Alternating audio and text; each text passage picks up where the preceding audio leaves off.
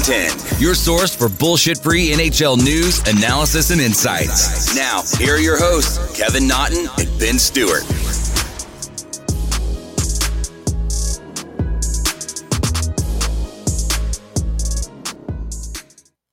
Ladies and gentlemen, it is finally time for the NHL postseason. But before we get there, we had a couple of firings already within it. Benny, what up, baby? I was just thinking that uh, the podcast this year kind of took on the uh, the vibe of the Tampa Bay Lightning, where we kind of coasted through the regular season, did a few episodes here and there. I know I was in Greece, kind of took uh, the dog days of hockey season off, and now the playoffs are here, and we're right back in it. so we're turning that switch on. And this is where we are. yep. Uh, but yeah, so this we'll go into all of the first round matchups. Uh, maybe I can get you to go on a record with a Stanley Cup matchup prediction uh, before the playoffs even begin.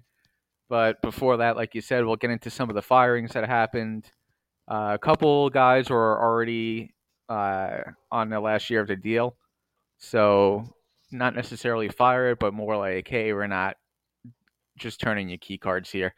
Um, but a couple weeks ago was Chuck Fletcher, GM of the Flyers. Um, another disappointing year in Philadelphia, uh, especially after bringing a guy like Torts in and spending money on JVR, Kevin Hayes, uh, DeAngelo, who apparently Tortorella just stopped talking to.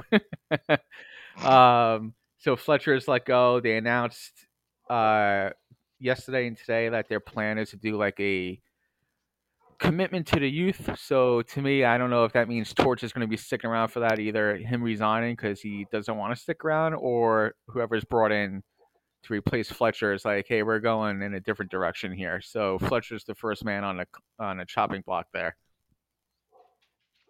Yeah, I'm intrigued to see what happens there as well. I mean, in fairness, Fletcher deserved to lose his job as to the deadline they had and as to how they didn't sell anything No. was just crazy to me. Like they didn't bring in any assets in return. It was kind of like uh, Chuck, buddy. Like I know you're transitioning to a newer team and younger players, but this is the perfect time to kind of open it up for yourself a little bit. Yeah, here. apparently he had a deal in place to trade JVR to deadline and get that contract off the books, but it was contingent upon another deal happening that fell through. So, I mean, even that, the reported return was like a mid round pick. So it's not like he was almost on the verge of getting like two first round picks and a young prospect for a guy off his team. So even if that deal went through, it was going to be a pretty subdued deadline for him. Um, I mean, for the Flyers themselves, they want to go to. Uh, everybody calls it a transition now, but they want to go through a rebuild the issue with the Flyers is, I mean, is DeAngelo going to get bought out again? Second organization buying him out. His first organization basically, well, not first, but the Coyotes basically gave up on him. But you're pretty much locked into a lot of these guys at decent money deals. So who's going to trade for uh, JVR? I mean, he's a free agent, but he's leaving. So that's off the books. But Kevin Hayes is your highest paid player your highest paid player, also your best player, I would say. And That's not saying a lot. Th- there's been rumors, uh, but I would say rumors of this whole year of him constantly being traded. Yeah. So it's just I I honestly don't know what to expect, and uh, whoever does go in there has their hands full as to whatever it is they're going to do. Yeah, and that Rasmus Ristolainen deal, even when he first made it, and we talked about the trade on this podcast, we were like, he sucks. like he he has size and he has mobility. So when you're a rookie and you're like in year one, two, three, you have fans and organizations kind of hanging on to that. Maybe maybe that switch will just click on for him. And a guy you can't teach size and you can't teach speed, but it never turned mm-hmm. on for him. So he's still a clueless. I mean, he plays physical, but doesn't drive play. Is not good it's not a good uh, puck carrier. Can't play the point in a power play. And they made that deal, and then they also gave him a long term extension for over five, almost like five and a quarter million dollars a year. and now the new GM's going to have to deal with that. You have the DeAngelo deal in the books, which I know he had a bounce back year with Carolina, but you can't give a long term deal to a guy who almost halfway through his first season with every team is on the outs. So that was a stupid way Yeah. to go about it. Legit. And the forward group is full of guys who bombed as draft picks with their former team, and now they're hoping to catch lightning in a bottle after their guy Nolan Patrick, just really due to injuries, kind of fell through for him. Like Owen Tippett, uh, Brendan Lemieux, Kiefer Bellows. Uh, I know they still have uh, blank on his first name, Frost. There, that he had a decent year. hmm Morgan, Morgan Frost. yep. yeah. But there's just a lot of like silly putty to build with. Like there's nothing that's gonna s- like you can't mold any of this into a contender, especially in a division they're in. So if they're gonna try and make this a quick one two year transition thing, it's gonna set them back another half decade. Yeah, the, the, it's a lot there, and I mean, you still have the big question mark of Carter yeah, Hart what's from his deal? game to game. You, you don't know what you're getting there. Like Couturier is always hurt. Like is he even gonna be And, coming I back? mean, I don't know. And and the other part too is like it, now you hear the people that were chanting for Comcast to sell the team and everything else. Like it is, it's ugly down there. is Cam Atkinson coming back? Like, I don't know. I, I know he signed, but it's nobody's going to trade for him. The Flyers are going to have to use the buyout on. There's probably three or four guys ahead of him on a totem pole. I don't think he wants to come back and play through injury, not injury, but like limitations from all these injuries adding up because the guy of his size to go through a rebuild like he did for basically his entire career in, in Columbus. So maybe he just hangs Just him up. just to go and do it again. Yeah. so that was the first guy on the chopping block. We'll see what happens to Torts. Um, I don't think Torts gets another head coaching gig in the league after this. I think this is it. No. I agree. I think this was this was it. Yeah, I think that this was the hope for them to bring him in and you know hopefully maybe corral the younger guys into something else. But the whole team as a whole, I mean, one guy who disappointed me and uh, Ivan Provorov. There was Yeah. he used to have some glimpses of being a really good defenseman, and obviously I know the supporting cast isn't what it used to be, but a guy like him who like i said there was glimpses i mean you could probably even say sometimes maybe you know a, a breakout norris trophy candidate type guy now nah i don't think so. yeah, so now he's just a more physical. I mean, he's better defensively, but he just reminds me of a more, of a more physical uh, Tyson Barrie. yeah no but like two years ago you're like this fucking guy got it and now you're like Yeah, "Mm." he's not a number. He's not a franchise defenseman. There's not many of them around, but he's definitely not one of them. yeah just justin braun though i'd keep bronny in Hey, he's hanging him up. He, he's sticking around he's, he's got another year in him somewhere That's why Torts let his dad on a bench apparently uh, in the last game of the year. So Torts is up in the press box to let uh, Bronny's dad be on a bench with him. yeah thir- 36 right now justin braun Yeah, he had a good run, man. Like a very good run. i agree Uh, all those guys, like tangent here, but San Jose back in the day, man, just churned out these seventh round or undrafted free agent college signings into useful role players for like a decade. Yeah. You had uh And a lot of them were undrafted. Yeah. Yeah. Matty Irwin's still kicking yeah, around. Irwin, Bronny. Braun, uh Andrew Desjardins, um Wingels. yes, thank you. Tommy Wingels, like all these guys just basically unheralded and did all the dirty work to helping uh, contend all those years, and then they just kind of branched out around the league. So Love me sometimes. I thought Nick Petrecki was going to be one of them, but um, the other GM firing that actually happened was it yesterday? It was announced. Or It was either yesterday or the day before. Ronnie yeah. Hextall, ano- kind of keeping a whole flyer connection going here. Uh, Hextall fired, so was uh, Brian Burke in Mhm. Pittsburgh. Uh, First time in 16 years. The first time in Sidney Crosby's career, the Penguins missed the playoffs. Um, they missed it by one point. It's not like they were a lottery team.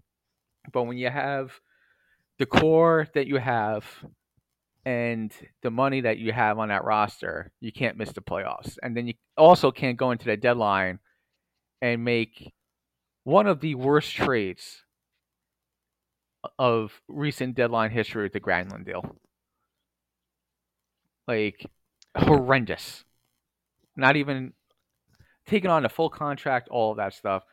But part of this, I think, has to do with the ownership group change. Um, you know, they want to have their guys come in, but also, I think the issue was, and there was a lot of talk about this at the end of last year when Rangers knocked out the Penguins, was that the last time Crosby, Malkin, and Letang played together, and Hextall didn't want to bring Malkin back. He was dead set against it. He wanted to bring Trocheck in to replace him. He wanted to get younger and save money.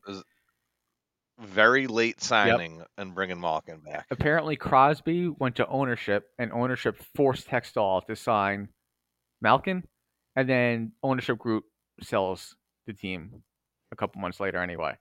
So, not that Malkin's a bad player, but now you're basically in a you went all in to try and maximize the window, and you missed.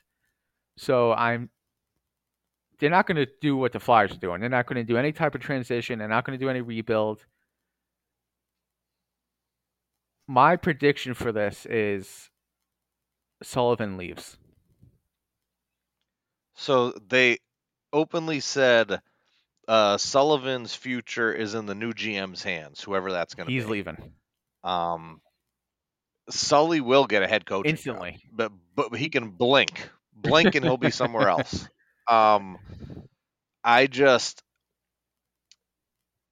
I never understood. Like, I love Brian Burke, L- love Berkey forever, and I didn't think Burke going there to be the president of hockey operations and not the GM was yeah. a good thing because Berkey has always like he's always said there's two hands on the steering wheel. They're both mine.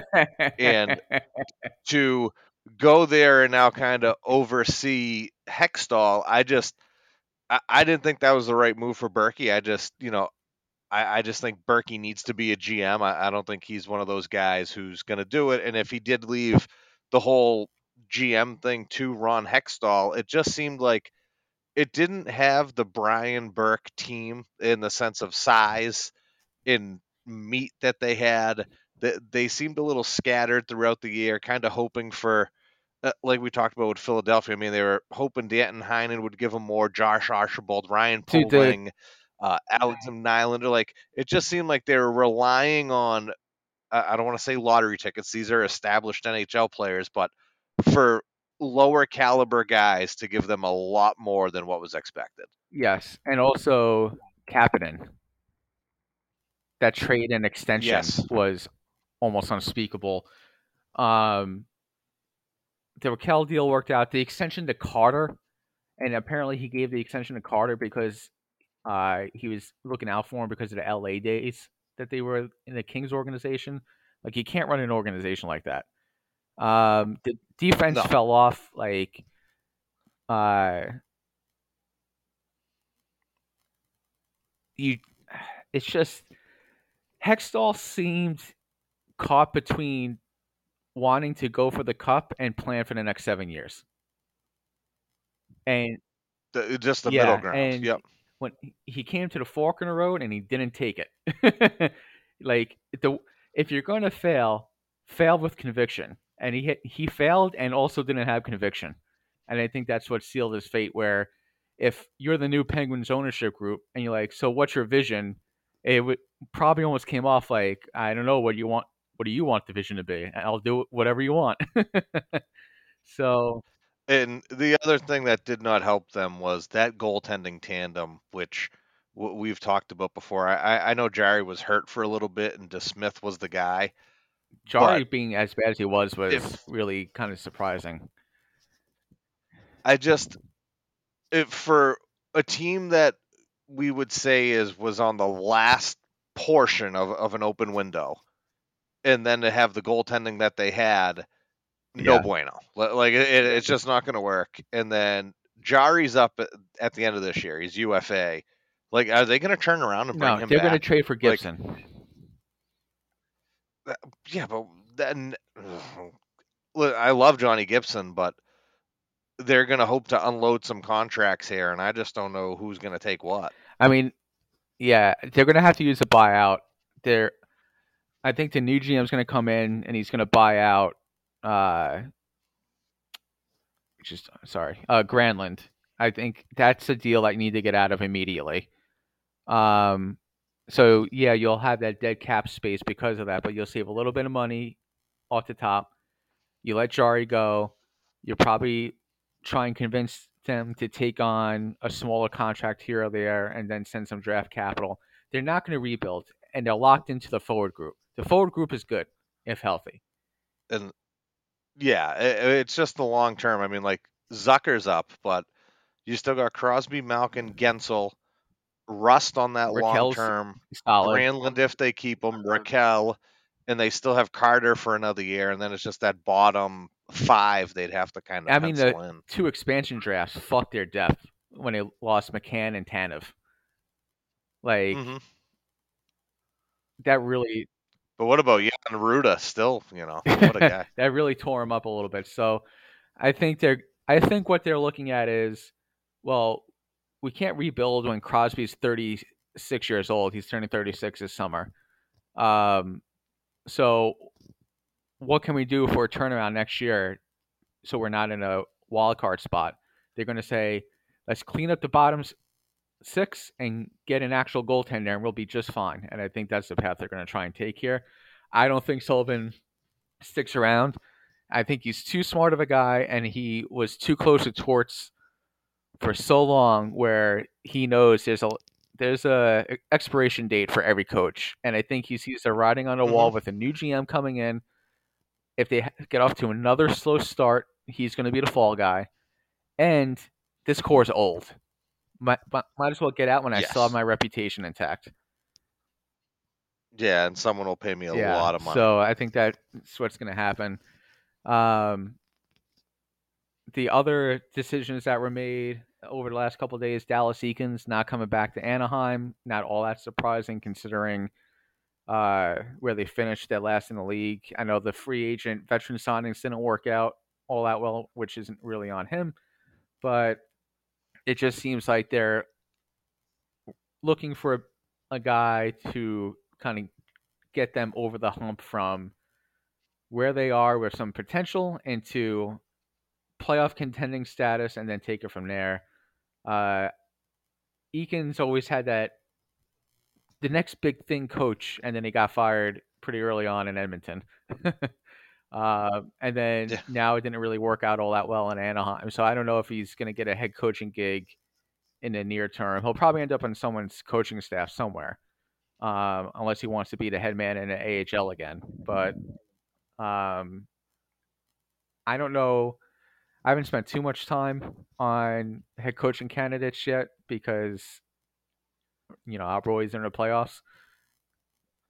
I think Anaheim is probably one of the more appealing spots to be honest, because if they end up with Bedard, and you have Zegras and Terry and the young guys on yeah, the young guys on the back Yeah. end, and you're going to go to a market that, as long as the ownership and a GM believes in you, you're going to have four years to try and turn this around. And they say the ownership group there is Yes, great. them- them in San Jose They- They say that are great. family has So now Columbus gets Yep. rid of Larsen and Legacy. That that was like a, a twofer. And I I listened to the Jarmo thing on it, and you know the questions they were kind of asking were, well, when did you make your mind up? Blah blah.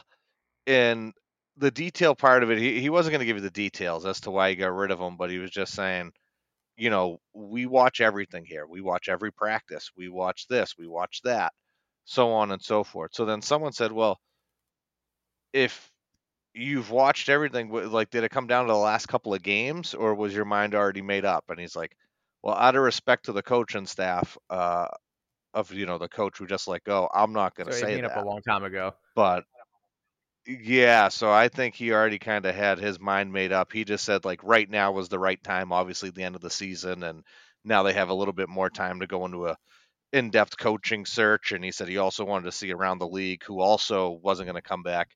It's very interesting because, like you said, Mike Sullivan's now out there.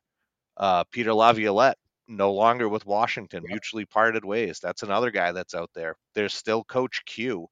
There are very big names out there.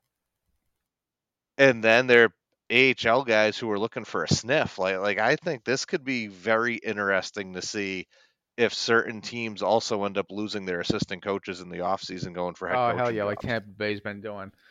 I think his his fate was sealed once you realize back in like before Thanksgiving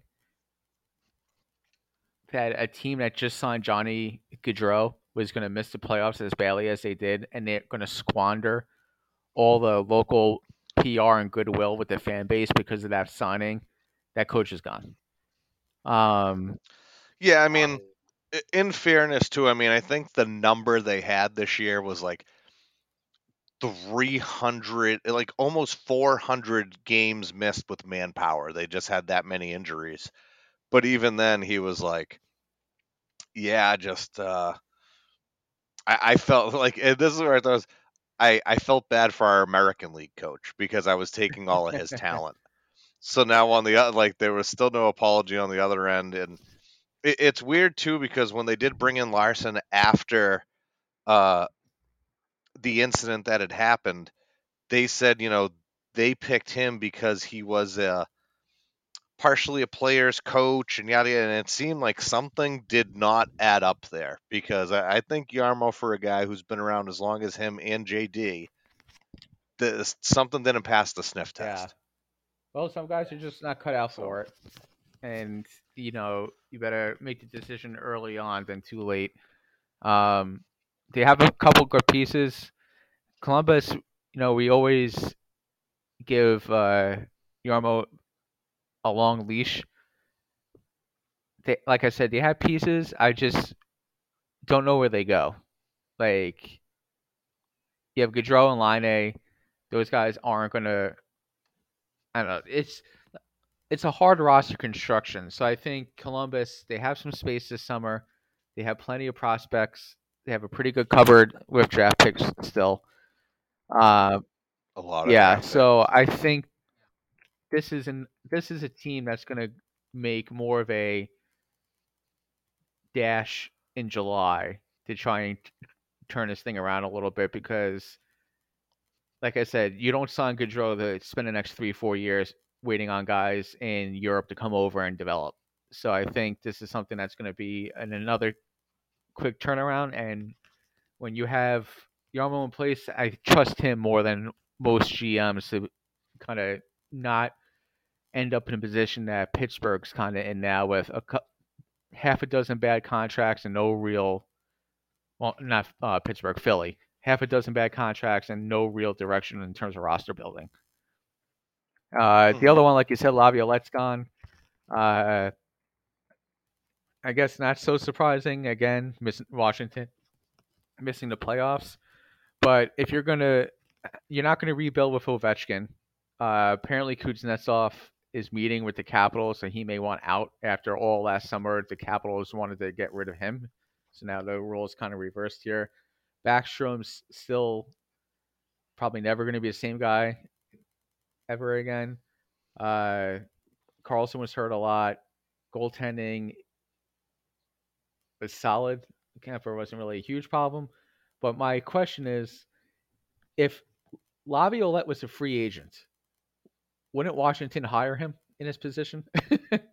like, wouldn't you want to go for a veteran? you know, when you say it like that, who has won a cup? Like, so Yeah. you're getting rid of a guy who you're just getting rid of him to get rid of him. Unless there was like a falling out amongst the guys in the room, that's different. But okay, you don't want Laviolette. Who are you bringing in? On the other end, So yep. I mean, Bruce is available. yeah, Bruce is out there. Uh, I mean, one other question mark, which you know the what do they say it? The the hammer hasn't fallen yet. Calgary. What is going to happen there? They said uh, in the exit meetings for Lindholm and Backlund, uh, this year coming up is their last year, and then they go to UFA. They said, "Do you want to talk about a contract extension?" And they said, "In the current state here, In the No. current state. they said the current state of the Flames, they don't want to talk about contract extension." Damn. So that is two separate players on your forward thing. So is it Sutter? Is it Darryl that's going? Like, I just I don't know what's going to happen there. I'm very interested that that has come out this early.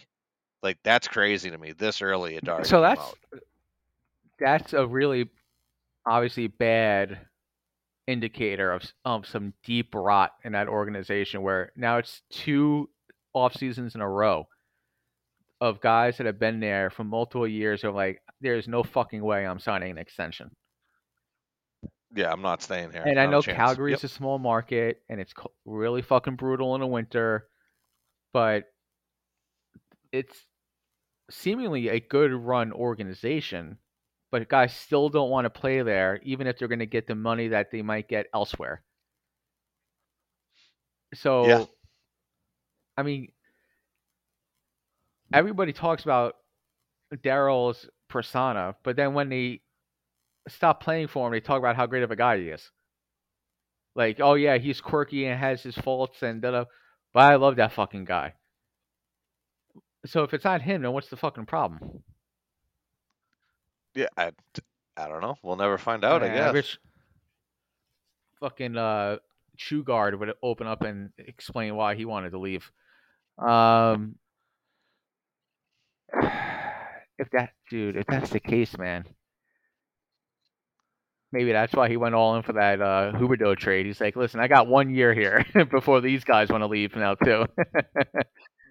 Yeah, uh, lock in as much as we can. Um, but just to wrap up my point about Columbus, Philly, Washington, and Pittsburgh all making these changes, they're looking up at the Metro Division for the next half decade. Like Yeah. you have the Rangers, Carolina, New Jersey. I probably put New Jersey over Carolina uh, in terms of like the top three. You're basically contending for a wild card spot of out of the Metro Division for the next half decade.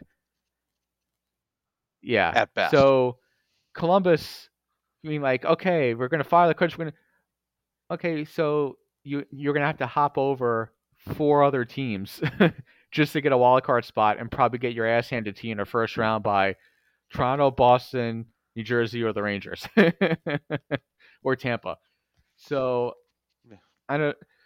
Obviously, every organization, for the most part, wants to go for it and put themselves in the best position. But I don't know if a team like uh, Columbus should really put it, be putting a lot of financial resources into next year's roster.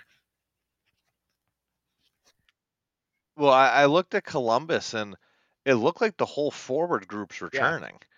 So now I'm wondering if they're going to start playing with the prospect pool a little bit to kind of bring something else in. That's what I mean. Like, is there going to be a disgruntled guy? Is there going to be a, a Matthew Tkachuk level guy from another team that they're going to make a big splash for? We can only wait Yeah. and see, pal. So, do you think we talked about Sullivan and we talked about Torts? Off the top of your head, do you see any other coaches being not playoff teams where, like, uh, if the Rangers get swept in the first round, Gallant's getting fired. Like that's different. Teams that didn't make the playoffs, But just right now, just any other looking, guys? Um, I wonder about DJ Smith in Okay. Ottawa, and I say that because I, I know this is what now his third Yep. season, but with the better group that he had this year, still didn't get him there. So, so to me, I just wonder. I mean, that that roster was significantly better this year than it's been in years past. Um, Chicago, I don't know how long they plan on keeping Luke Richardson for, especially when they start transitioning. Yeah. Uh, the only other one I can think of is we already have a new GM that is coming in and Barry Trotz in Nashville. Is John Hynes I his was guy? say I Hynes is toast. He any I feel like if there was any other qualified coach that had Nashville from game one to game 82, Nashville would be in the playoffs, bare minimum as one of the wild card teams, but probably would have left fraud over Minnesota. Like that was too talented of a team to be where they were, and then they had to make a big row of it at the end just to almost look like they had a decent season when they were pretty much already out. Yeah, they got cl- they got close there at the end, but yeah, So I think Hynes is gone. Um, I know there's a lot of the ownership group is good. It's not not a lot of things. I honestly really think Quinny's leash is short in San Jose. Interesting. I think he okay. I think he has next year. Unless they're like completely bombing out. But I think and I know we're talking about like this summer, but I just wanted to put it out there, Ben Shadamas. If year three starts off slow, he's gone. So he has next year, that's built in, okay. but then San Jose is not going to be looking to like, okay, in 2028 we might start contending again. So I think it's going to be something like that. I also I also think too that Grier, even though uh, they're both BU guys, him and Quinny. Yeah, Mike Grier to me seems like a no nonsense guy. Like you know, what, what, when it's time, Yeah. it's time. Like we're gonna do it right now. Um, all right, so we got all that stuff out of the way. Now it's time for the 2023 first round playoff predictions and previews. We'll start out west like we always do. Dun-dun. Dun-dun. So starting out west. By the way, the bracket challenge. Did you do yours yet? I have not done mine Okay. yet. No. Yeah, I set mine up this morning. I have it. I'm pulling it up in front of me now. Let's go here.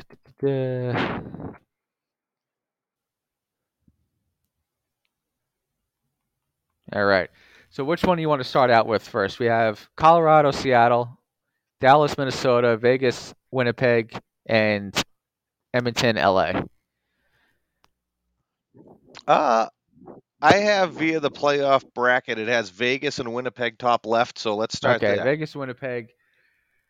Uh, for me, I mean, Eichel's in the playoffs. Hopefully, he can stay healthy and he doesn't, you know, miss four games because of another random ailment. Uh, Vegas had a much better season than I expected because they got unexpected quality goaltending uh, from the kid, and then he made the trade for Quick, who had his moments in Vegas. I can't quit Winnipeg, dude. I can't quit them. I'm for me, it's just at some point the overall talent. I know Vegas is very talented, but you have a clear edge in goal. And I like the coach. I like the playoff style that you're going to get out of Scheifele and uh, PLD. I have I'm and short and sweet, but I'm going Winnipeg. See, I am very much middle ground over here, and I like Winnipeg, and they had to battle to get to this spot. So it's not like they've been coasting, which makes me, you you know, it's going to be a good matchup. Winnipeg's built big, a bigger team. Vegas has, even though, like you said, it hasn't been the Vegas as usual. The guys around there have been producing, which is uh, what I like to see. I like Jonathan Quick back in the playoffs and with the team that believes in him. But you know, they they quit Yeah. out in LA. Let, let's call it the way it was. So now that I think he's there, I, I think he can bounce back. But I don't think this is a easy series for Vegas in the least. I, I'm gonna go Vegas in seven in a tough first round matchup. Yeah, I have Winnipeg in seven. Vegas is much more top heavy in terms of talent and overall skill. I think Winnipeg is just going to chew them up when it's time for the third and fourth lines to be on the ice. I know you have Phil LaThrill on a power play, and everybody loves him, but you have a fourth line of basically Howden, Carrier, and Kolesar, uh, who, when you look at the numbers, got pretty much caved in whenever they were on the ice this year as a fourth line in terms of generating offense and puck possession. And then they're going to be going up against like Winnipeg likes to rotate some guys around a little bit, but you have a forward group where you can have Lowry, Namestnikov, Barron, Karson Kuhlman, uh, and Sam Gagne rotating on a third and fourth line. Like to me, that's going to be that and Hellebuyck and goal is a deciding factor for me. I just think that uh, Vegas's top heavy talent gets them to that game seven with Pietrangelo and uh, Theodore and Eichel get them to make it a longer series than it might have been if it was uh, one of those guys wasn't healthy. I, I just wonder too, like you said, is Eichel now that he finally made it to the dance that he wanted to? Is he going to perform? Because now it's a completely new ball game. Yep. This is something you wanted, kid. Here it is. Is it or is it not? I, I think he's going to do just fine. I I don't know. I feel like he always gets hurt when it's uh, crunch time. When he was in Buffalo, so we'll see. If he makes, well, he has a new neck. He should be the good. Bionic man. Um. All right. So our first disagreement there. Uh, second matchup. Let's go Dallas, Minnesota. Key matchups for you. Who do you got? I got many, and it's probably because I hate Pete DeBoer. um, no, I, I, think Dallas is a really good team. Uh, I love Oettinger there in net, but I look across the way and Marc Andre Fleury's there, so I, I, give Fleury the nod there. Um, I like Minnesota's D a little bit better than Dallas's. And I think that's going to be a huge part. I mean, Dallas has firepower, though, and they have a lot of experience over there Pav, Seguin, Benn. I just think that there are going to be certain players from Minnesota that Dallas is not going to have an answer for. And oh, Matthew Boldy. Yeah. Boldy is going to have a series, and this kid will be. I mean, I don't want to say front page news because hockey doesn't make it there, but he will be talked about in the hockey world after this series big time.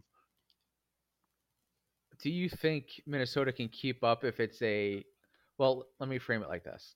Do you think Minnesota can keep up if they go toe to toe offensively, or do you think they're they have the ability to shut down a pretty this you know the stereotype for the Dallas Stars the last few years has been no offense, great defense, and now it's their defenses their good defensemen are really just quality puck movers.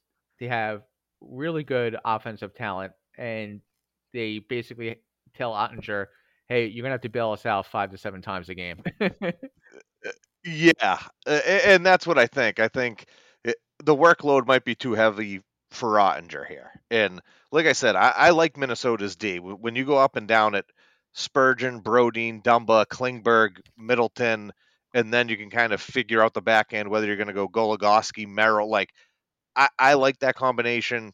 Throw Fleury in the back there. And then when it comes to playoffs is different. We always talk about it. They got meat there now. They got Revo. They got Hartman causing a fucking storm. They got Foligno over there driving people crazy. And I think that that is going to make a difference – in this series. I'm looking forward to Mason Marchment and Nick uh, Marcus Foligno just fucking each other up all series. I was gonna say, I, I, tell you what, I mean, Foligno's yeah. a tough prick, uh, like legitimately. And I mean, if Marchment wants to go there, have at it. I just like he, he's not he's not the old man, and you know, R.I.P. to to Mush, but like the Mason is not is not yeah. you, pal. He plays big. I don't think he's a. He's not in the same weight class, uh, fisticuffs wise, as the guys in Minnesota. Um, no, um, I will say too. Three people for Dallas. That's always the question mark. Roope Hintz, I remember he had that first great yep. rookie year going into it. What are you going to get? Kiviranta, the other one, and then the question marks for all built in: Max Domi, Faksa, and Dadonov. What exactly are you going to get? I don't know. Yeah, so this was out west. It's the toughest series for me to kind of decipher down. Um, both teams, it's kind of like what you're getting with in the East with Toronto and Tampa and the Rangers and Devils. It's like shit. A really good team's going home after the first round. And that's really shitty for an organization. Yeah. Um, hmm I know you don't like DeBoer. I think DeBoer is a little overrated, although he does pretty much get to the playoffs every single year for the most part. Um, Hey, he'll get you to the cup and lose too. I think it's an even matchup. I I'm not as high on the Wild D as you are. I think they're very good. I don't think they are page turners, is how I'll put it. Like they're not going to hurt you, and they're going to have. They're very good defensively. I don't think that they're in a position to truly be like an X factor in a big moment, either on a power play or offensively that you got that Dallas has, in Heiskanen, Lindell, even Miller with a big shot from the, from the right side. The former Ranger uh, Nils Lundkvist, who I know he was healthy, scratches points throughout the year, but he's even if he's hurting you, he makes a bonehead play defensively, he can still make a difference offensively. And for Dallas to have up and down a lineup, I know there's questions like you pointed out. Max Domi can't locate the defensive zone even with the GPS. Uh, Dadonov, same deal there. So Dadonov, you know who he reminds me of? Sergei Kostitsyn. Re- Remember him? Jesus Christ, Sergey I do remember him. And the other brother, what was it? I Alex? Think. Remember, I think it was Sergey with that back check where everybody's like, "Why are you coming for a line change in Nashville?" Um, I do remember that. Yeah. but I just think you know Robertson, hundred point season, Jamie Benn with a renaissance year. I thought he was toast in terms of being able to be like a top six, 25, 30 goal scorer. Has a big bounce back year. Seguin's healthy. He may not have the same jump as he had in, in his younger days after the hip and leg injuries, but he's healthy entering the playoffs. I just think that they can match up well in goal. I think they can match up well defensively, and I think Dallas just has slightly more offense than Minnesota can get into. Dallas can win six five. Minnesota can't. All right. So Dallas and how Dallas many? and seven. All right. I got Minnie Okay, so we're 0 for 2 with agreeing here. Oh, for two. All right. This, well, this is good. That means one of us will win. Um, all right, Edmonton, LA. I'll go first this one. Uh, they met last year in the first round, won seven games. Edmonton won that one. Since then, Edmonton. I mean, McDavid's having a Jesus type year. Yeah. I mean, you know you're having a great year when a guy scores 50 goals on your team and nobody realizes it. No one Or talked Ryan about Nugent. Hopkins period. with Yep. 100 points. Yeah, a resurrection no one, for him. No one talks about it. So, LA on the flip side, they've their young guys have gotten better. Vilardi had a very good year this year. Byfield, he's on the first line. He's playing a wing now, so who knows if his future is down the middle in the league. Um, but to me, this is an overwhelming Edmonton matchup. Uh, I know S- Stuart Yeah. Skinner in goal. You know, our boy Soupy had a really one of the worst seasons for a goaltender, especially with that contract over the last few years. LA has improved. They have some good young pieces. I'm calling Edmonton in five. I think that's fair to say. Um, LA last year, uh, going into this matchup, I, I think they tightened it up a little bit against McDavid, but he but he still Yep. broke through. I just don't think this year they can tighten it up on him. He, he has been playing at a completely different level.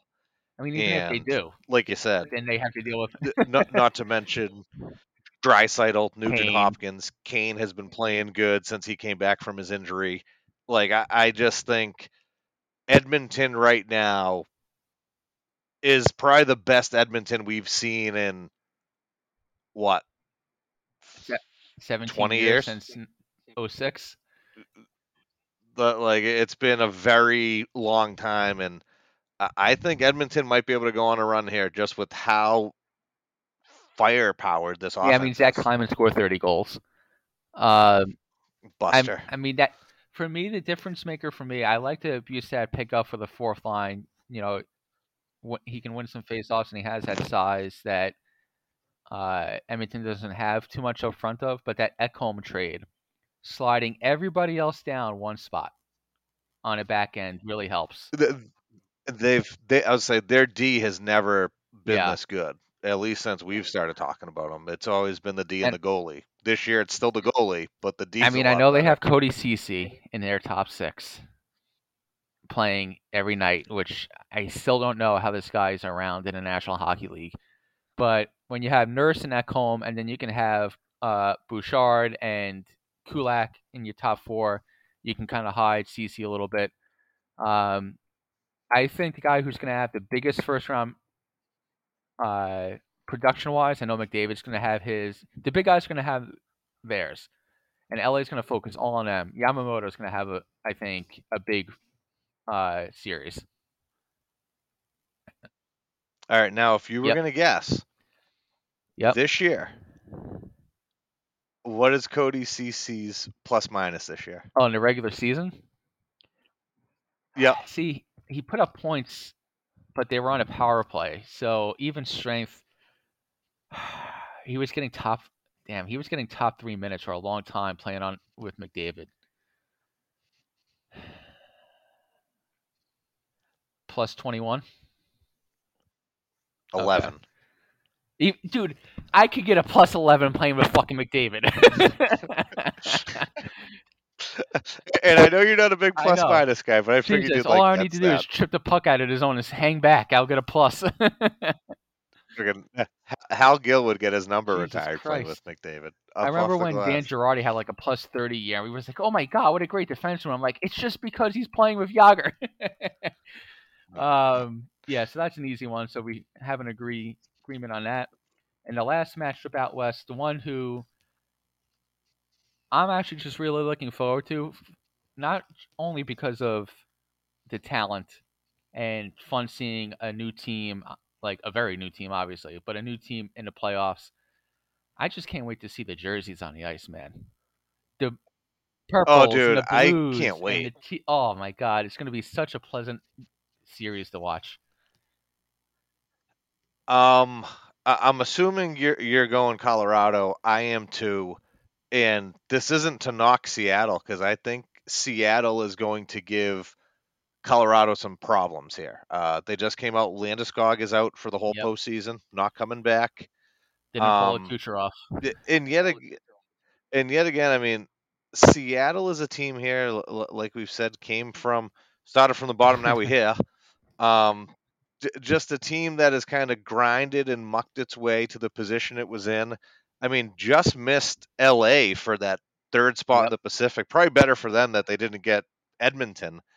But um i'm not saying they're coming in here buzzing on all sorts of uh everything, but if you look at the actual roster, you have some guys here who have been here before. I mean, you have Eberle, you have Jaden Schwartz, Gourde. you have Yanni Gourde, like you, have McCann who's played in some playoff. Like you have guys who have been here, so I don't think it is going to be a complete shell shocker Yeah. factor. Um, I'm gonna go Avs in six but I'm going with each game outside of one. I think game one they might get the doors blown off of them a little bit, kind of a little shell shock. Defending But um, outside of that, home expansion every- team. every game outside of that game will be a one goal game. yeah, I mean, I think if Seattle can get out of Colorado with a split in the first two, it'll calm them down. If Yes. they if they lose, I'm expecting them like you to lose game one. If they lose both, I think Seattle is like, all right, we're up shit's creek here. If they come back to Seattle Yeah. with a split, do you have the uh, home crowd, first playoff game in Seattle. I think they'll have kind of that momentum. Even if they split in Seattle and they're two two, go- making it a best of three series, like I think that's more than most people, especially most casual people, might give them. Like when you see that they're playing a uh, defending Stanley Cup champs and they're a wild card team. My concern for Seattle, and my, I'll give you my concern for Colorado too. My concern for Seattle is they have to keep it slow. Yes, they have to play at their Yes. pace. They they can't open it up with Colorado. But Yep. can their defense do that against Colorado? Now, Colorado is not as deep as they were last year. Um, they don't, like you said, they don't have Landy. They lost Kadri. They never really replaced them. Um,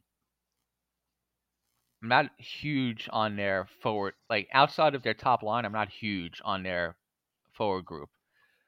It's really their defense, like Makar and all those guys, like demands an addition.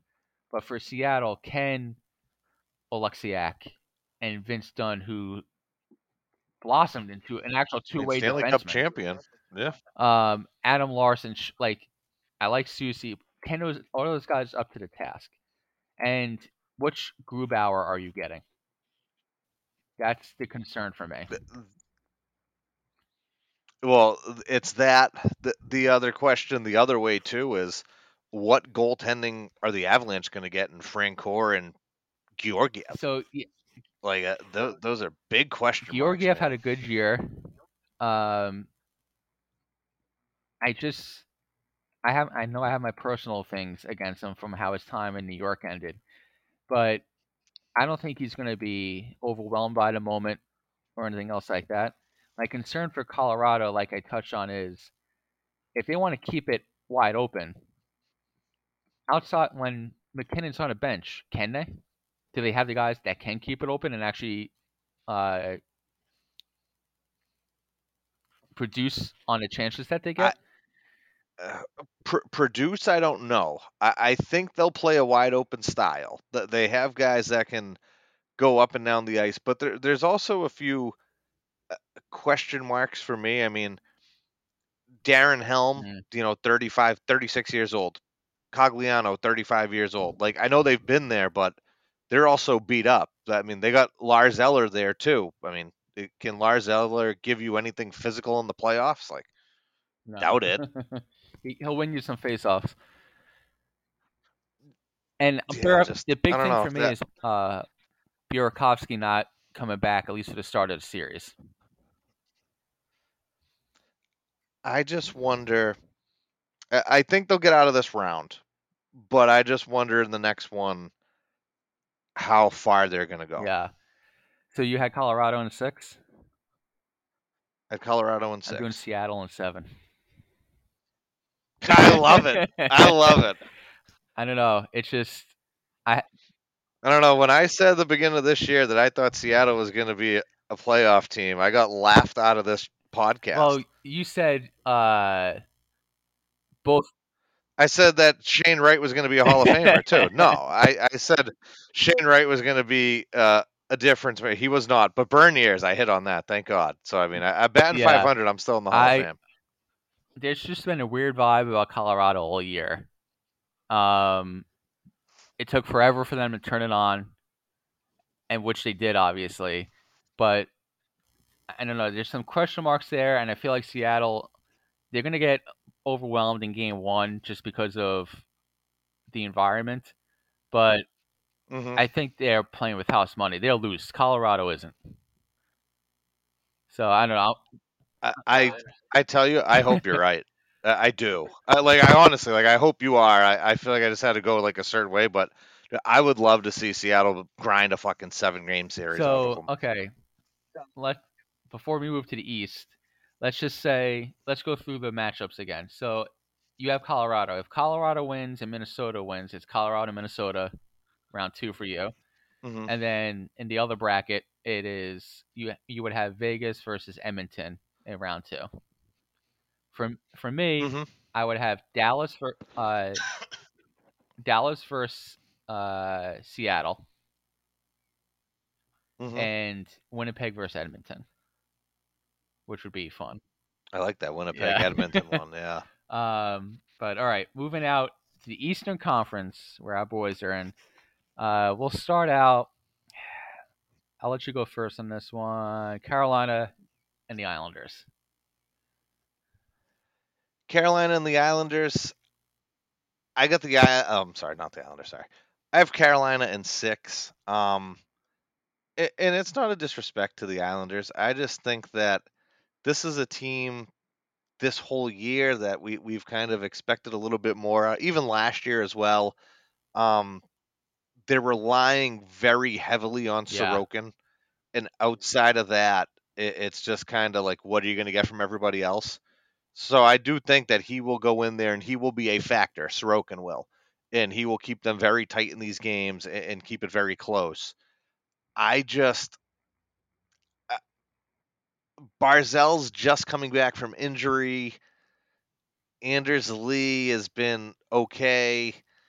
I- I just you're probably the same as me when you look at this Islanders roster. It's the same roster. Like it doesn't seem like it changes. Like and I just I don't know, it's hard for me to go in there and feel uh different about them when I just feel like Carolina has been firing on all cylinders coming through here and it's just hard for me to be going against the Canes on something like that. So you have Carolina in six. Got Carolina in Okay. six. Yeah, for me, so Carolina, the reason why the division was up for debate in the last few games of the season was because they were scuffling for a while there. Uh, basically coincided when Svechnikov towards the ACL is going to miss the rest of the year. Uh, Pacioretty's another guy that basically played like three seconds for them this year, uh, and was lost to an Achilles injury. Outside of that, I mean, Aho had another great year. Uh, Nature's really blossomed into, into a goal scorer. They have guys who play a heavy style. They know their game is built around puck possession. That's the entire model that Rod Dabod brings. Uh, defense, it's when you look at it, it's hard to match up when you have to worry about Brent Burns just fucking roaming out there. And then on the third pair, you have Gosh the Bear coming out. Goal, Anderson had. If you're just looking at the numbers, he had a decent year. He was not good this year. Ant- Antti Raanta, is he alive? I haven't seen him in a while. Um, the concern for Carolina with me is who's their second center? You know, they lost Trocheck. They were expecting uh, Kotkaniemi to step in. Didn't happen.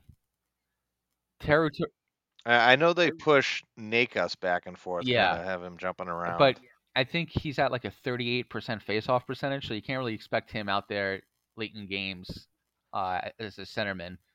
So they were hoping Kotkaniemi would hop in there, didn't do it. Teru Teru Teravainen had a massively disappointing year. And then when you look at every, like Paul Stastny has not been playing every single game. He's been a healthy scratch, 37. Outside of that, you have Seth Jarvis, who had a decent entry last year in the playoffs. Jesse Puljujarvi. The Rangers played Carolina twice after the deadline when he came in, and dude is invisible. Outside of like just being a little bit of a prick around a crease, invisible. Jesper Fast, nothing but good things to say about him. But as John Tortor- Tortorella once said, if you're expecting offense out of Jesper Fast, you're stupid. um, Jury came in and had a good year, but fuck him. Uh, he's the wrong jury in the Metro Division. I mean, you still got your boy Stepan down yeah, he's still bouncing around on the fourth line. It feels like he's like 39, but he's still only 32. Yeah, younger than us. Yeah. the thing with the Islanders, like you said, it's basically Sorokin and hope you get three goals, which reminds me kind of lovingly of the Rangers in like 06 when they're like, it's we got Hank and we got we got a hope for a power play goal. Yeah, a- a- we're going. The the, the train's going. So Yep. The only thing is, um, they're well coached, Islanders, and like you said, it's the same team, but it's the same team that's been playing together. So I don't know if that's a benefit at all. And Barzal coming back without as much mileage on him because of having to play the last 20, 30 games. Um, the defense is fine. Like we said, even if Sorokin falters, you have Varlamov behind him. Uh, I'm going Islanders in seven. Okay. I just, I mean, I'm I'm more confident that I'm wrong in this one than I am in going against Colorado. Let Let me just put it that way. I I feel like I'm gonna get this one wrong, but I'm just going with the Islanders because I'm like, this if this is their chance to knock off Carolina. If Carolina is fully healthy and that everything was on all cylinders, like it would be a sweep. I just think from watching them last year in the playoffs, Teravainen and Kotkaniemi, like those two last year playing against them, like for two little guys, they were fucking pricks to play. Dude, I against. hated Kotkaniemi. Like they dude. were fucking yeah. Oh, dude, like whacking after, like they they fucking made you make sure they were they made Yeah. you earn it.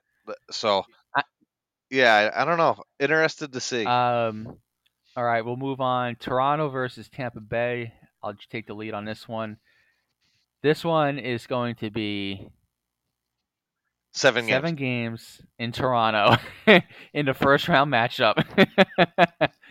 we all know how this story ends, but really though, th- this is even more so than a Rangers Devil series, which a lot of the hockey world is really looking forward to watching. This is must watch television. You have I mean, that game last week. You want to talk about sending messages to dude. each other? Bunting is a fucking cunt. like I mean that in a good way, like as a hockey player, like what a cunt. but him and Perry going at it, and then you have uh Schenn and Maroon going at it. Like yeah, message sending, two evenly matched teams. You have a the storyline here for me is is Tampa turning the switch on, or is Tampa who they were all year? And is Toronto finally the storyline? If they get their monkey off the back in the first round, I think it's kind of like St. Louis was back in 2019 when they got over the hump, and it was like, all right, And and away now we we go. go. So that's the storyline for me. I think it goes seven games. Until proven otherwise, I am going Cooper in a seven game series. Uh, I feel the exact same. I, I've seen this Toronto team many of times before, and there's nothing here that makes me go, shit, these guys are scaring me a little bit or anything like that. I mean, uh, Dubas has definitely fine tuned this roster for a full playoff Yeah. push this year, which is a lot different than years past. Um, I love that addition of Jake McCabe on the Yep. back end. I love the addition of Luke Schenn. I, I think it makes them a lot tougher. But like you said, I mean, does a leopard change its spots? I, I know they brought in O'Reilly. I know they have Acciari in there. I mean, are we going to get anything from John Tavares in the playoffs? He To be seen. against the Rangers I this just- week. like I just I, I don't know. And for me, like you said, a I, I'm a huge Cooper guy, and b if this is another first round out for the Maple Leafs, which I believe it is, and, and it's not a disrespectful sense. It's just that that's just kind of the way I feel. Is Dubas gone? Is Keefe gone? I mean, this is the first time where you can say Dubas really made an addition to the roster. Maybe he saved his job, but is he going to fire his buddy in Keefe? I don't know.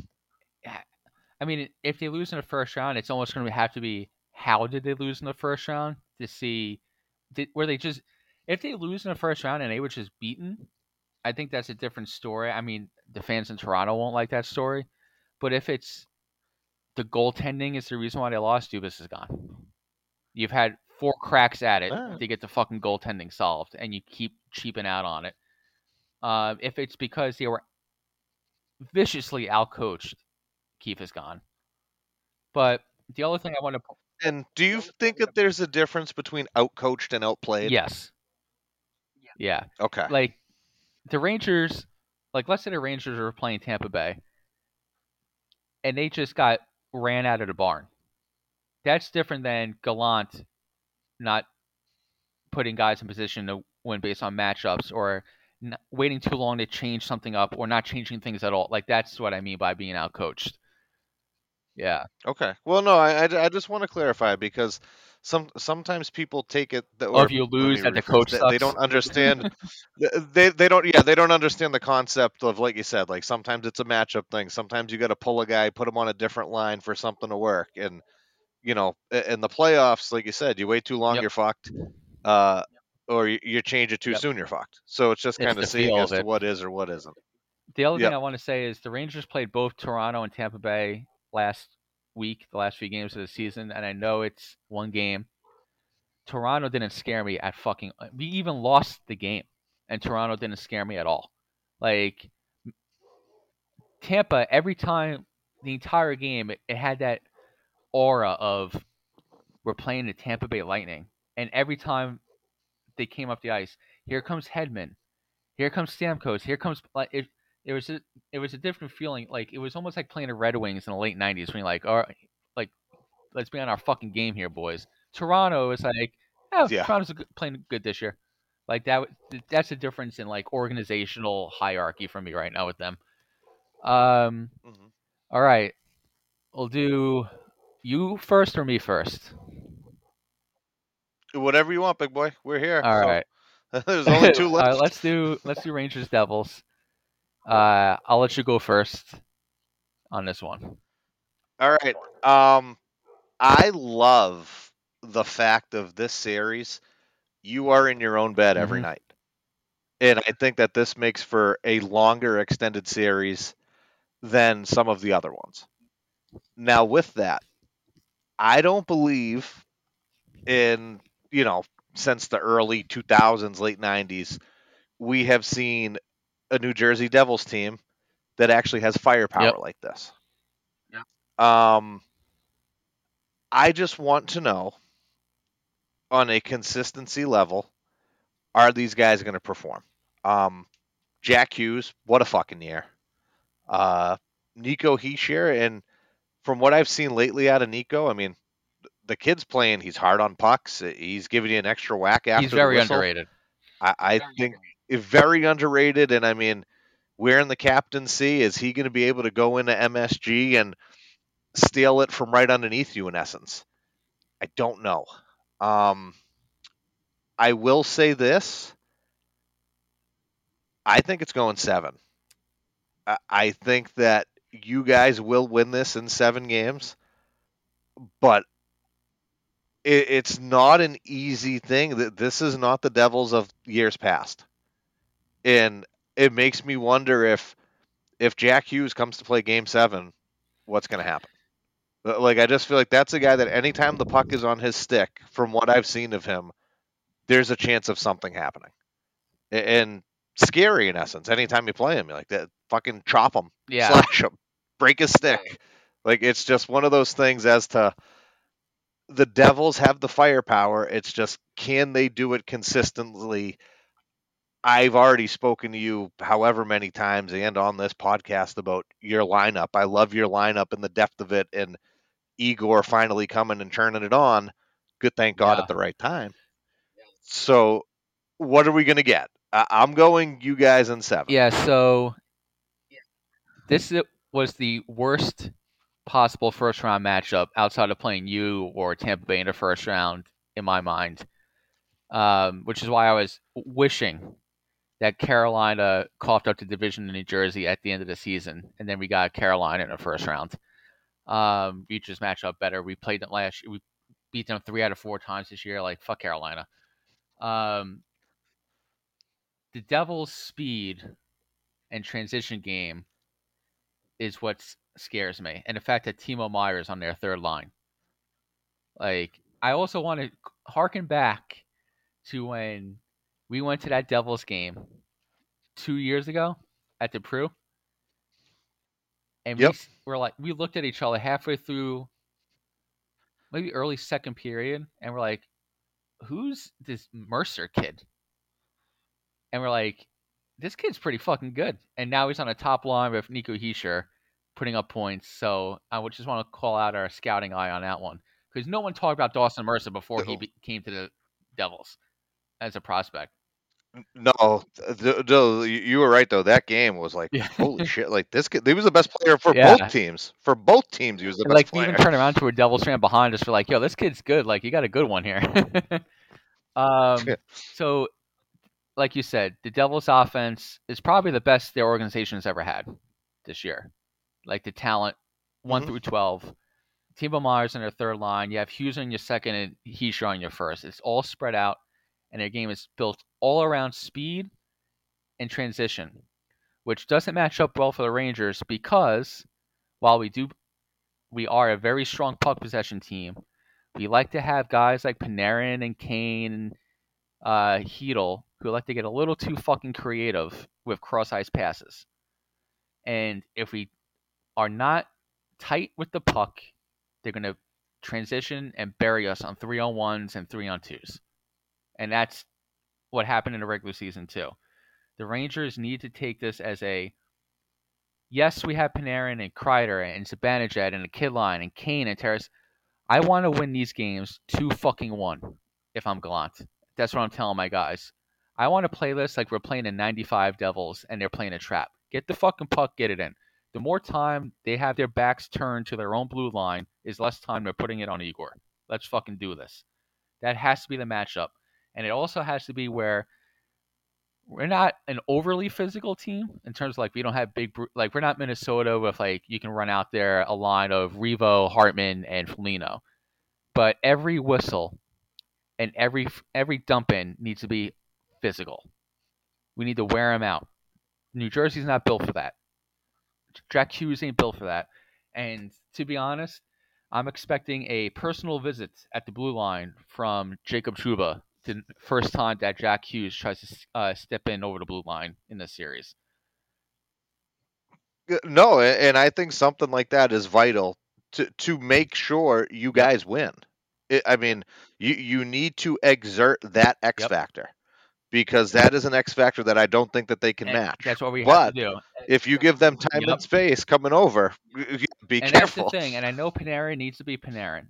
Like it's almost like Manny being Manny. If you try and constrict him too much, he starts doubting himself about like, am I doing enough? But he needs to be the veteran leader that we're paying him to be, and understand it's not always about what's best for you. It's what's best to win this fucking game. Still be creative. We're gonna get out power plays. Be as creative as you fucking want. But when you're coming across the blue line, or the thing that, not even that, the thing that's pissed me off the most with Panarin this year, and again, he had 90 points this year. I'm not upset with Panarin. But the thing that worries me is in the defensive zone, what he likes to do is he's along the sideboards by the dot, and he'll no look toe pick pass it across the defensive zone. If he does that in a series, we're going home. We can't do that shit. So we got to slow it down. We got to our power plays top in the league for a reason, and then we have a massive advantage in goal. So we can play a six-five series against most teams because it's built around puck possession. But we also need to show that we can win a long rivalry series by slowing it down. And I think if the Rangers make it out of this series by slowing it down, that gives them more confidence than ever because now they know we don't always need to uh, run and gun to win in a series. We just proved that we can slow down a team, and I think that helps them tremendously. So this is going to be if if I wasn't a Rangers fan, this would be a very entertaining series. Yeah, you like if I didn't have to watch this, I'd really like it. I think yeah. it's going seven as well, just because I think the Devils, their offense is too deep to get shut down entirely for three or four consecutive games in a row. Um, I think the advantage in goal is heavily towards the Rangers. We're healthy heading into the playoffs, thank God. Um, the X factor for me in this series is going to be the fourth line for the Rangers. I everybody's talking about the kid line. Can they recreate their magic? Two last things before we go to your boys is the fourth line of Vesey, Goodrow, and Motte has been chef's kiss since they've been put together. And I think they're the guys who are going to have to grind the fucking Devils down. That's going to be their job. Play physical, dump the puck in, grind it down. And I'm wouldn't be surprised if Gallant puts that line out there against Hischier throughout the game. And the more that Hischier and Mercer are back checking and digging out pucks from the corner, is one or two less shifts that we that's their top line in the offensive zone. And the last thing is about the kid line. It's not that it's they can't play with anybody but each other. They have chemistry. The X factor is Lafreniere kind of said towards the end of the year, the reason why we play so well together, or I play so well with Chytil and Kakko, is I can be the motherfucker on that line. When I'm playing with Mika and Panarin, I feel like I have to defer to them. And I was like, exactly. So we have the motherfucker with Mika on line one. We have Panarin on line two. And if Lafreniere carries the mentality, you saw how he played it against Carolina in the playoffs last year. He's not afraid to get dirty. He play when he's feeling it, he's feeling it. So I think that will be also be another huge X factor if the Rangers can get some supplemental scoring from the kid line and then to keep the series slowed down and lean on Igor to bail him out when those on man rushes do come. But I have the Rangers in seven because if I ever pick the Devils in a series, you can blow my fucking brains out. I guess that worked. so the last matchup we have is the Boston Bruins, only the greatest st- statistical regular season in NHL history, 65 wins, 133 points, home ice advantage against the eight seed in the Eastern Conference. Tell me why you're not going to choke. because they have Sergei Bobrovsky. That's why. Uh, me and you have said this every year for the past three years. You start Bob a game, you're going to regret it. And I think Lyons was the guy who recently just got them there at the end of the year, the hot goalie in essence. And I think they're going to go back to Bob. And by the time they make the switch over, it's going to be too late. I have the Bruins in six. Okay. Um, okay. Call me crazy. I thoroughly believe the Bruins are going to go what they've been doing in the goaltending tandem. They're going to go back and one and, and one the whole way through. I think they're going back and forth, and it is not going to be a you, you play bad, you're getting two. Nope, it's going to be one and one the whole way. So let's say game one. I'm assuming Linus gets to start. Yep. Let's say he gets a 50 save shutout. He's getting benched for game 2 mm-hmm. Yep. Yeah, I will. I honestly believe right now. I will give him that if he does that. I, I I just think that, it, like, hey, if they want to give it to Linus, go for it. Like, you know, it, it, it's his net the year he had. I get it. But what you have right now is not broken. Yeah. So why change it? You don't need to fix the playoffs. Exactly. And and that's kind of the way I feel about it. Where if it's not broken, I know it's very unorthodox. It's not the norm but I think for a duo of this nature that has been in each other's corner the whole way, and there's no bigger fan than each other of them. I, I mean, we so, see it with this so hug. It, it, that it's just I honestly think, like I said, it's if it's not broken, don't fix it. It's been working, and if you are upfront and honest about this, as the coach. Like you don't need to tell the media, you need to do all that. But if you pull the two of them in and say, "This is what I'm going with," you, so you know every other game it, it's your net. Put it on tight, strap it on. Let's fucking go win this thing.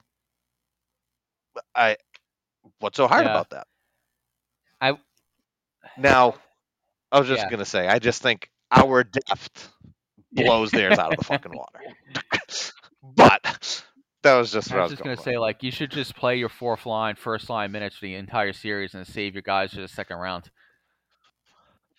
Well, I I will say Monty, uh, he reminds me of Claude a little bit in the sense of how he just kind of rolls the four lines. Mm-hmm. He, he like obviously I think in the playoffs, uh, you know, there'll be certain matchups he goes for, but in the regular season, for the most part, I mean, he would just roll the guys out there. It wasn't a anything crazy. Uh, I am worried. Is David Krejci completely healthy? He missed some time at the end of the year there. You know, a little maintenance or you know, a little banged up. But if Foligno is finally cleared, if there's certain things that go on here, I'm just like, what is our fourth line going to be? Does it matter? Foligno, in Nosek. Uh, no, I, I I don't know if it matters, but I, I think if you're trying to get some uh, something Yeah. going, it does. I mean, it, it'll be what Frederic Nosek Hathaway, and then third line is Hall, Coyle, Bertuzzi. Then we have the checkmates, and then there's Marshy, DeBruskin, Berge. I mean, still pretty good. I see. Even he's excited about playoff starting. Yeah, yeah, very much. so. um, yeah. I mean, i the only thing I'm looking forward to, and I hate first round matchups that you know, like one's such an overwhelming favorite. It feels like a waste of time when you have to watch games two, three, four, or five. It's like, all right, can we just get past this one? Um, the only thing I'm looking forward to in a series is Tkachuk against the Bruins in a playoff series. and this is what I think. Um, I do think Maddie will do Maddie things. That, that that's not taking anything away from him in the year that he's had. Uh, I, I think. I mean, fucking hundred plus points. He carried that team into the playoffs. Now, I think he's going to try his shit with you know, uh, Marshy, for Yeah. example. And, and Marshy's going to give it to him, but he's not going to give him the time of day. He's going to yap him after everything. He'll probably try to ta steal his He'll mouth wait till the end of the game. He- He'll do shit like that to get exactly. And then on the other end, who's going to pop up right there and be the one to pop them? Bertuzzi, Yeah. Hathaway, Yeah. Freddie. Uh, throw Greer in there, and I mean the the yeah, and I mean the other guy too that doesn't get talked about enough is Lauko. I mean Lauko earned a spot on this team, came in and legitimately earned a spot here. So I am just so intrigued as to what the actual fourth line is going to be. Is that going to alternate as well? I mean, if you're not having a game, you know you know there's other guys right there sniffing to Yeah. come in, and I, I think guys will lose their spots. Um, Freddie has played very well for us lately. I I think he's finally straightened it up. Hathaway has played hat the way Hathaway plays, and we'll just see how that bottom fourth line alternates. But outside of that, I mean, the D's locked up. Charlie Grizz, uh, Lindholm, Carlo, Orlov, uh, Clifton. We got Zboril as one of our other guys. Like I just think, um, Sounds terrible. yeah, it's it's it's wondering. Uh, so Forbort is getting close. They said he had a couple more boxes to check, but I mean he'll probably be available by game three if we need him. Okay. And Foligno was getting very close too. So yeah, I am. Uh, I'm excited to see if this team can continue to fire on all cylinders. And I have the Bruins in six. I mean, the only thing I'm going to add to that is if there's a Boston Bruin who, in a scrum, pulls Tkachuk's mouth guard from his mouth and throws it down the ice, I am getting a custom made jersey immediately. So just putting that out there. Or, or just a picture of them launching it out. Just- Um, I have Boston in five. I give Florida one game just because. I mean, even a team of Boston's caliber that in the year they had, it's hard to get a sweep. Uh, weird things happen. Uh, so I give them one game. The only other thing I'll add is it's just nice to see Montgomery come back from where he was. I mean, obviously nobody expected the Bruins to have the year they had, but even if they just had a standard division winning type year, um, it, it's just nice to see Montgomery back in the league and being successful uh, after the struggle that he went through at the end of his time in Dallas. So that's the only other thing I'll add there. Um, so same thing that we did for the West, we'll do for the East. So based on our predictions, so for me, second round would be Boston versus Tampa, and the Rangers versus the Islanders. Another series where the Rangers sleep in their own bed every night. Um, you would have Boston, Tampa, and then Rangers, Hurricanes. Okay. yes. The last thing I have for you for this podcast, I know it's a long one. It's the play. It's the kicking off of the playoffs. Everybody can suck a dick. Uh, Because Yep. it's the cup. playoff beards. Do you do playoff beards officially start the first day after the regular season ends, or do they start with a tr- like you and I have a beard year round? So for us, it's do you trim your beard the day the regular season ends, or the day of game one? See, I get it. Well, I, I gotta usually get the haircut. I go for the full Monty hair, but um, I usually get the haircut, and it's usually the day before game one. Okay. So, so that's my go-to because I'm with you because I've seen other guys too. Like they must have stopped shaving at the end of the regular season because you show up game one and you're like, how do you already have that? Like Oh, you know, yeah. it's like the playoffs just started yeah. today. You know, like that that that always confuses me too. I don't know when it starts. Yeah, so I mean, Mika has like his little French devil goatee year round, and he just shows up with it. He doesn't shave it and start over. I think they just stop shaving when the playoffs start.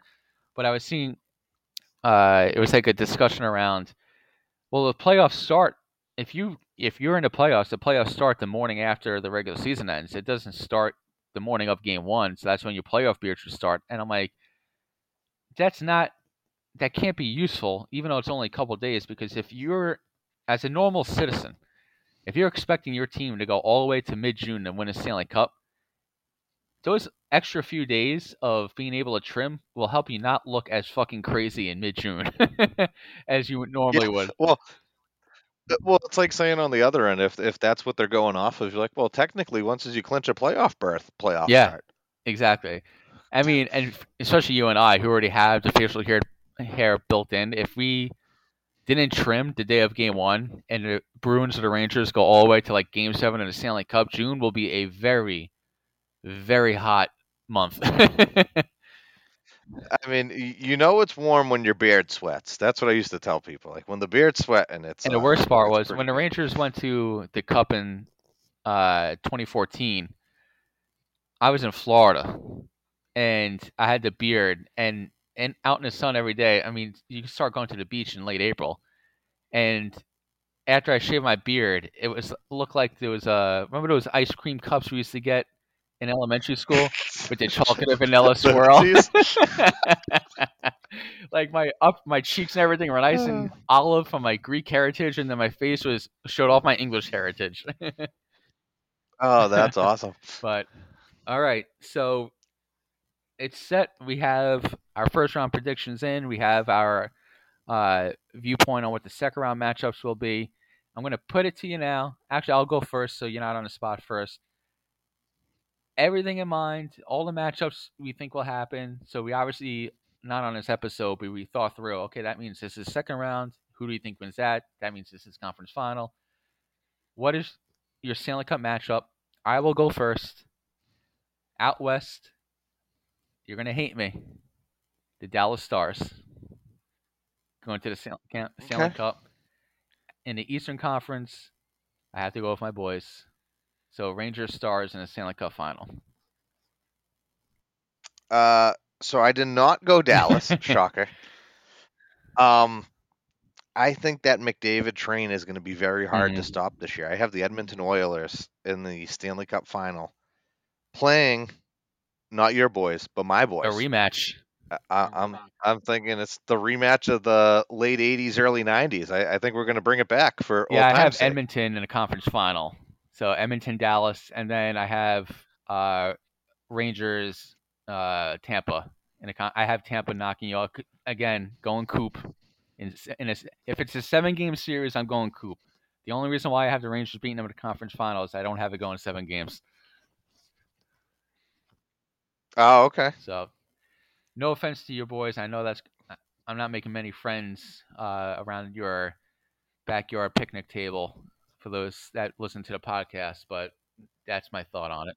Oh, I, I I- I am not worried about it, pal. You need you need your own opinions, my friend. So I, I can't wait, man. Like, especially, I'll. I feel like you have to talk yourself into some series in the first, especially in the first round every year, like to get excited about it.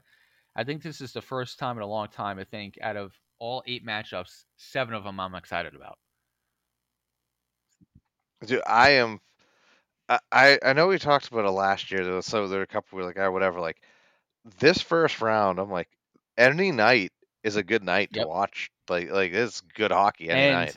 Speaking of good night to watch, so Monday, this we're recording this on Saturday night. I'll go live either Saturday night or Sunday. Game, the playoffs kick off Monday night. Uh, Boston for you and you boys kick off on Monday, and then the rest of game ones kick off on Tuesday. That includes the Rangers and Devils series. Uh, there will be ESPN. Well, first round your local broadcasts, but for games outside of your market, it's ESPN, TBS, TNT, some ABC primetime games tossed in there, and eventually, when we get to the Stanley Cup final, it is on TNT this year not. ABC, which for the first time in a long time, a professional sports uh, championship round will be exclusively on cable and not basic cable. Oh, interesting. I didn't Yep. think about that. So baseball is always on Well, Fox. y- Super you know what, though, Fox too? CBS. NBA is on ABC. And then the last time it was on cable was when ESPN had the Stanley Cup final. And then even then they had ABC mixed in. No, I, I'll say this. Um, so NHL even previously, you know, they did a lot of NBC and, and things like that. But the only problem that I ran into was some of the first couple of games weren't always. They'd have like NBC Sports for a. Then when it was getting to clinching, they'd ship it out to NBC. Yep. So I, I'm going. That's like half-hearted on the NHL yeah. thing. I- I'm just glad it's not going to be on CNBC, uh, NBCSN, and like all these USA Network. It's basically like you know where you're looking to watch games. So that's another improvement. Mm-hmm. Yeah. But all right. Hey, little Yeah. by little. Oh, well, one last one while we're already here. Uh, I don't know if it's a hell of a career or it's just ended with the Blackhawks, but uh, tip of the cap to Jonathan Oh, yeah. Toews. Do you think he continues playing? I know he's had health issues lately. Um, or do you think Honestly, signs a I hope deal. he does.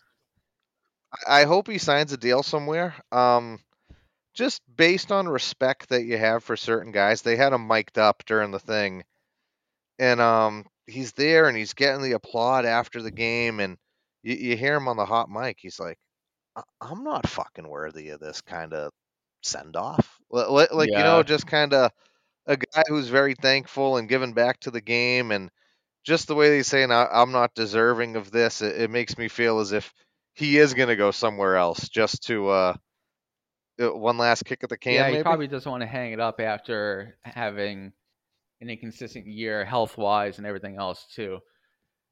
So, Mm-hmm. I mean, there are a couple teams I would love to sign him. He- He's probably not looking for the biggest free agent deal. He's probably looking to win one more cup. My f- top two off my head: Toronto and Colorado. Yeah, for for short money, Yeah. two two million bucks maybe. Incentive laden deal or whatever else. Maybe he teams back up with Kane Mm-hmm. somewhere. They're both free agents. You never Uh, know. But yeah, tap of the stick uh, to Toews there, and I now I'm all amped up. Now I'm kind of disappointed that I have to wait till Tuesday for Game One. Well, my friend, Monday at seven thirty, you can watch right, ours. do that. I'm a I'll giver. text- I'll be I'm a giver, remember that. You got to be a little, uh, little open to some communication. I know when to pick my spots. If there's a bad moment, if you guys are down, if that for some reason ever happens in this series, I know the drill. You won't be getting a text from me being like, "Dude, that was so crazy." You know, if anything, just text Stratty. it's, it's easier that way. It is. sometimes. It is funny after all these years that uh, even not in the playoffs, like there could be a big regular season game, and you and I text all the time: Rangers, Bruins, Rangers, Bruins. People text me about the regular season. People comment on Instagram. They send me stuff on Instagram about Ranger related stuff. As soon as a big game comes, if something goes bad, fucking silence. and I'm like, yeah, these motherfuckers know. Really weird. But all right, man. Happy to have some playoff talk back.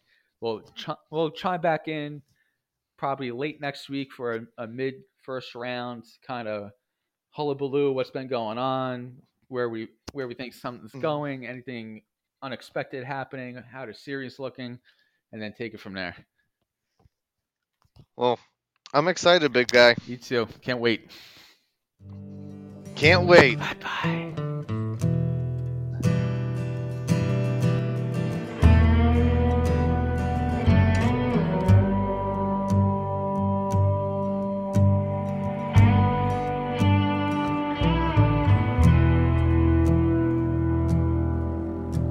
It'll be fine by dusk, but I'm telling you, baby.